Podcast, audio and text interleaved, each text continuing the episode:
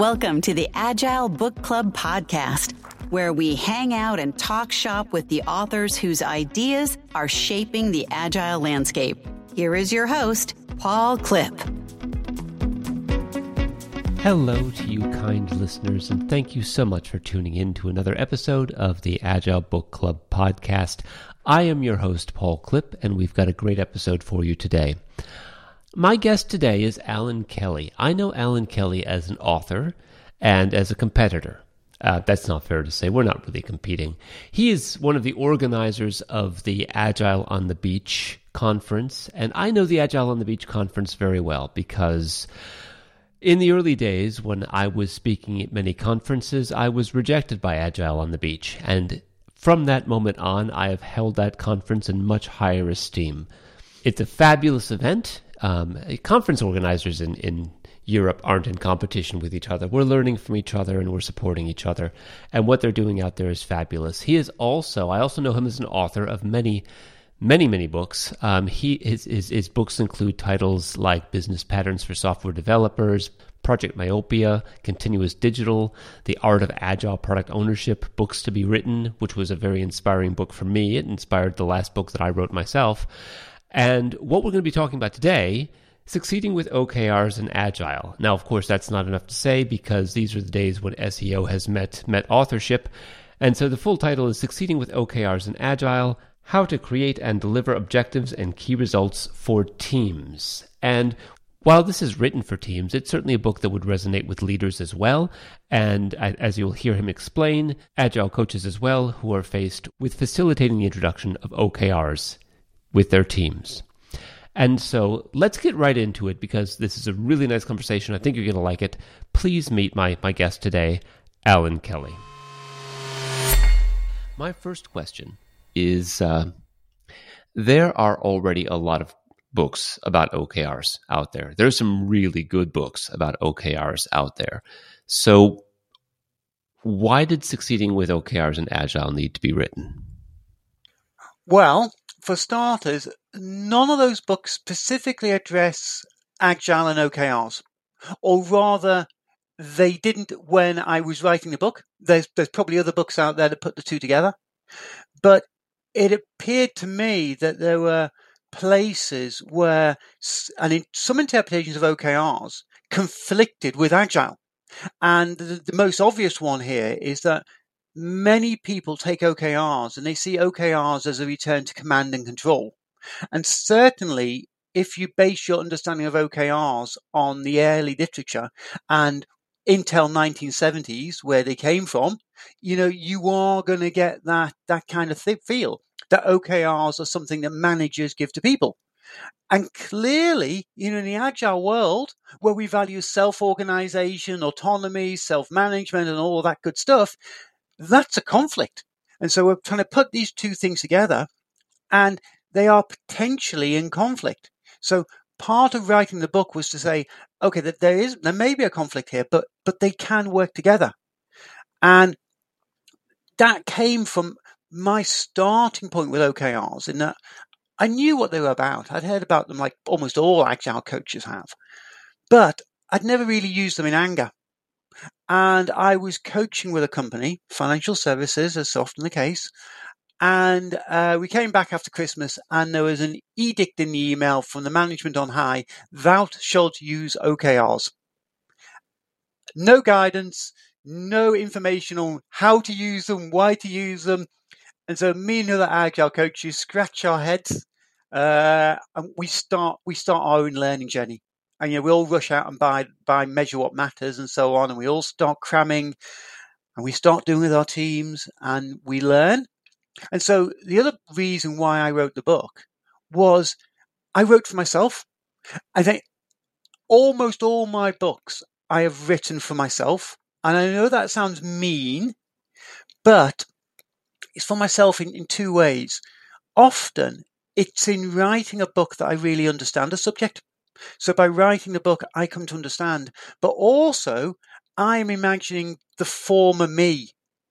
I'm trying to teach the former me who I was once upon a time.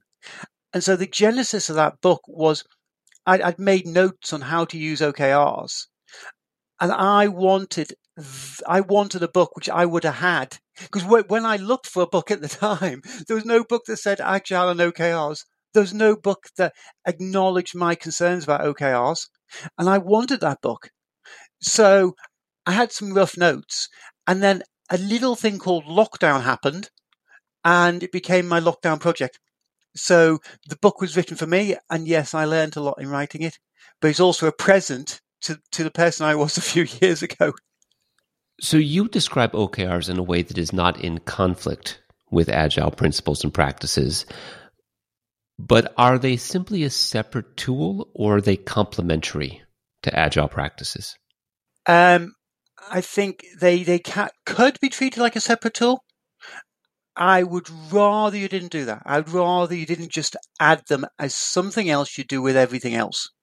And, you know, this is one of my complaints about a lot of agile implementations that they take the organization, they take the current processes and they add agile. It's purely additive.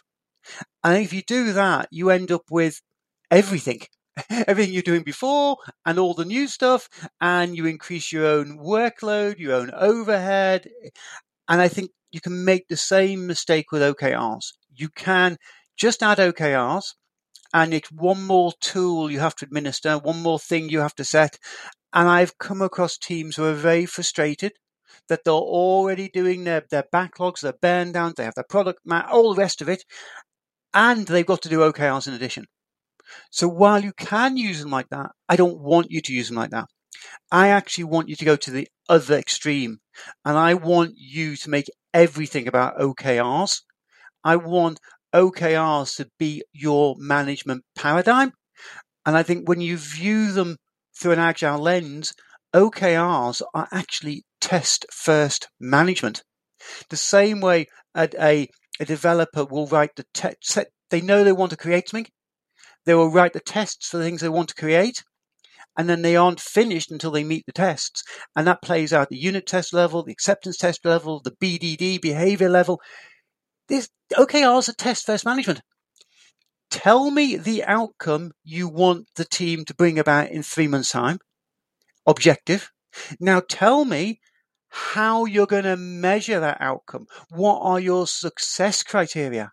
And they are acceptance criteria. We call them key results.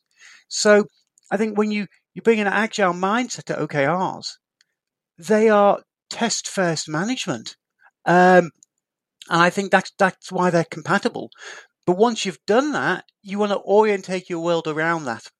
Well, one of the things that you said as well in the book, which which resonated with me, is the idea that OKRs can fill that middle ground in the planning cycle between the the one year and the five year plans, the mission, the vision of the organization, and the two week cadence in which teams are running, in order to give not only reasonably long periods of stability in the plans, but also some regular intervals for for reflecting on and, and, and adapting to change inside the year. Yes, I, and I think that's quite important. Um, it's you want to periodically take off your manufacturing, your doing, your delivery hat, you want to breathe a sigh of relief, relax, and then you want to think, yeah, bigger pictures, a bit of a cliche. So let's say wider, more generally. And you want to connect up with, you know, the real reason why your organization is here, what your strategy are, your mission. And to think about both these things every day is uh, is complex, and most of us don't do it. And you know, sometimes when we're under the thumb, where, where, customers are shouting at us, people want things delivered, the temptation is to narrow, narrow, narrow and just get on and deliver. And I want us to stop and step back and think more widely. This also, incidentally, means we're mixing up the roles because you know, traditionally you might accept a, a, business analyst or product manager type person to be thinking more strategically and thinking about the future. And you're expecting your, your coders and your testers to be down in the code doing it right now. And if we're again to, to share this between people and harness all the brain power and bring the whole team along, then everybody needs to sometimes switch their perspective and view things differently. So that's why I say, yes, let, us have our regular cadence, whether it be one week, two weeks, whatever it is. But let's periodically, I don't mean every year, more often every year, think more broadly. You know, that fits nicely into a controversial opinion that I've been sharing lately, which is that if agile folks who are so wedded to their, their frameworks are not careful, they're going to be put out of business by product thinkers who are advocating for exactly that, for empowering the team and creating empowered product teams. Yes, I, I will agree, and I'll go one step further. They'll be put out of business by our technology, which today means AI, and it's more obvious with AI than it was. But if you think about what we're trying to do with defined processes, we're trying to define processes which cover all eventualities, which means we can we can reduce the amount of decisions that are made by the frontline workers. The frontline workers have got a flowchart to follow. So we come up with these more more prescriptive processes, more detail, and our workers follow them, they get the result. Well, over time, you can start to replace the flowchart and the workers with machines. So ultimately, you know, you end up with a totally automated everything, you know, and, and AI plays into this. Now, I would argue that actually what we actually want is want to value the humans. The things the machine can do, yes, we should use a machine for, but we still want humans in the loop to do the machines, the things the machines can't. And there are things that humans can do that machines can't do if it's only uh, listening to customers and making customers feel as if they are being heard, you know, I'm sure you can record a customer and play that into Chat GPT and send a customer a night message, but the moment they realize it, they, they, you know, they're not going to value it. So yes, let's have our processes, but we're constantly trying to add more technology in there. And I don't think any process can cover every eventuality. And we need humans in the loop. Couldn't agree more. Um, you know, I, I, got my start in management in a prison, and oh. uh, I was responsible for running the the kitchen crew. So I was the they they, they called it the um, goodness, what was my job title back then? Um, food service director. And so I was responsible for running the kitchen, and all of my employees were prisoners who were criminals who had gotten caught. And so, one of the things that, that is shocking to me, coming from managing those people who were not unclever people, but they weren't engineers by and large, although there were a few chemists, come to think of it, as you can imagine, um, and really good at logistics too, come to think of it. But in any case, it, it, it struck me as as just phenomenal when I started working with whole teams of engineers. The idea not to harness that brain power because everyone in the room was smarter than me. Yes, and, and some of this goes back to the outdated management models that the manager knows best. The manager is the expert and the manager instructs people in how to do. You know, the old analogy of Henry Ford and all that. You put on the wheels and you put on the wheels every day for the rest of your life. Now, Tim O'Reilly, who people probably knows from the publishing company, he published a, an article a few years ago in, in a management journal and he said, today, the hard work is done by our systems, specifically by our programs.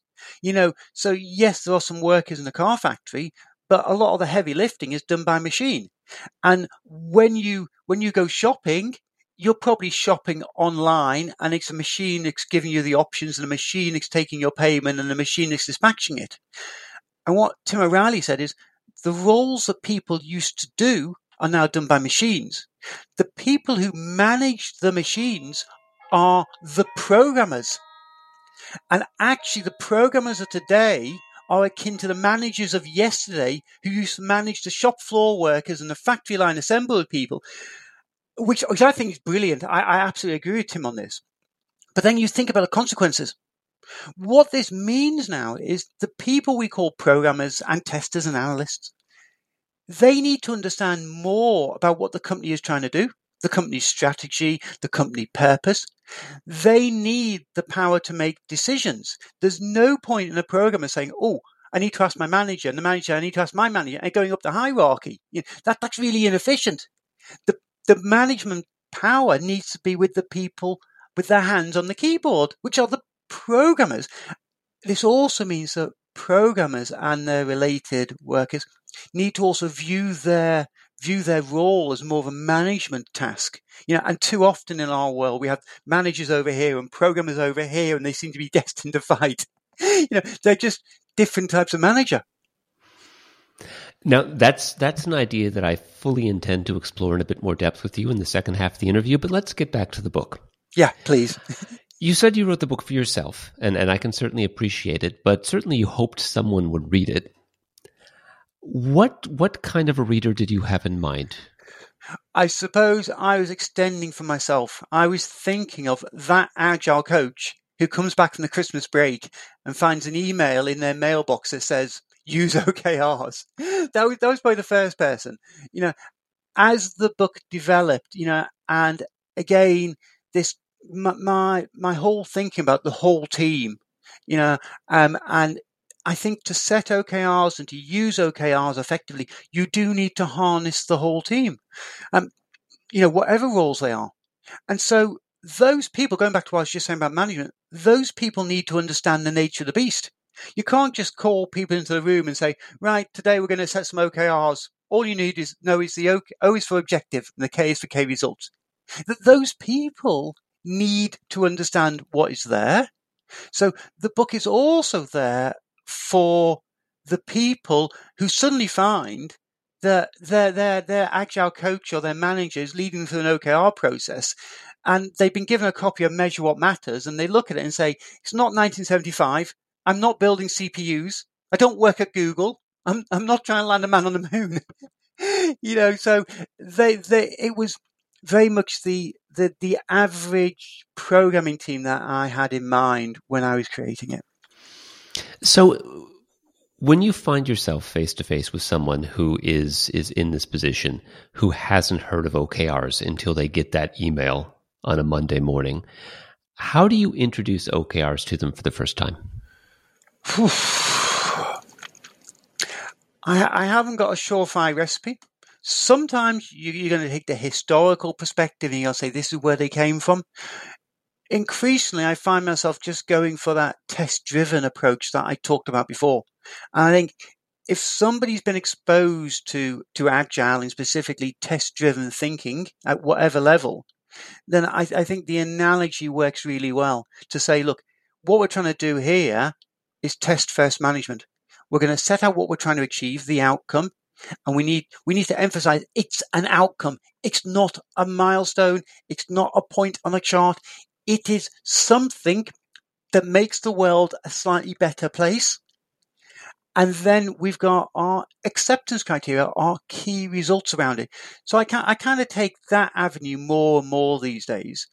And then still assuming that they're, they're, they're, they're an agile, they're familiar with agile. Yeah, I say, well, we've got this cycle over the top of it, this super cycle every 12 weeks, which is a bit like a super sprint you know, it's going to start with some some settings, some planning, if you like, and it's going to end with reviewing what we've done, and it's going to end with a retrospective. So if you if you want to think of it like agile or scrum writ large, it seems to me like this is the year of the second edition.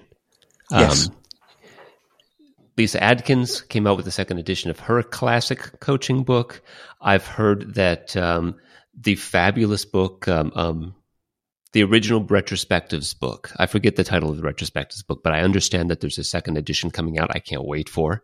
I love second editions and I love talking to authors about second editions because it's a lot of work to go back mm. and revisit what you've put so much effort into and you've put it to bed and you've put it behind you and now you're making it a project again. In your case, what was it that that made you feel it was worth the time and energy to create a second edition now? It took me about a year to get the energy.